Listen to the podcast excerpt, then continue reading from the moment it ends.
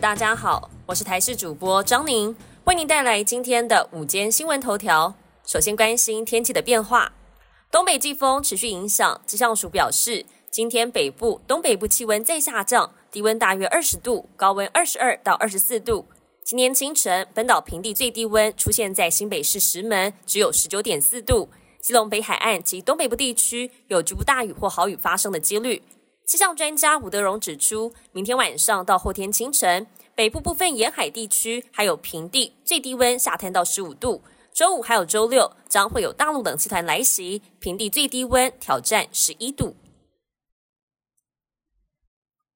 台湾生育率全球最低，但除了生的少，根据卫福部统计，台湾去年的婴儿死亡率落在千分之四点四，新生儿死亡率千分之二点八。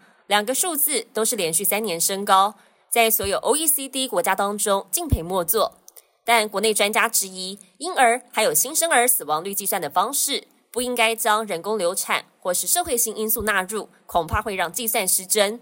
卫福部长薛瑞元就说，已经着手检讨新生儿死因计算。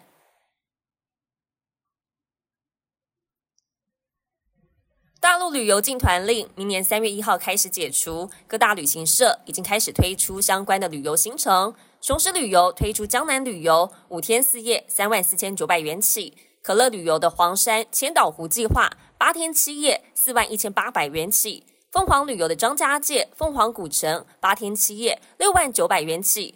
旅行业者分析，在团费价格方面，跟疫情之前相比。大陆线会涨一到两成，但是跟日本或是欧美国家比起来，涨幅算是低。主要成本还是在机票上，像是住宿、餐饮、购物，则是大致持平。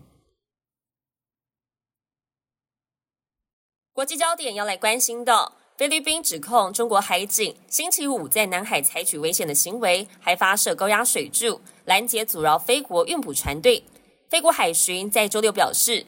中方这次在仁爱艾沙附近部署了三十八艘船，总数创下新纪录。但是，菲国海巡船突破重围，开入距离仁爱暗沙只有零点零九海里处，是护送补给船以来距离仁爱暗沙最近的一次。冰岛的雷克雅内斯半岛十号发生近千次的地震，可能是火山喷发的前兆。当地政府已经宣布进入紧急状态。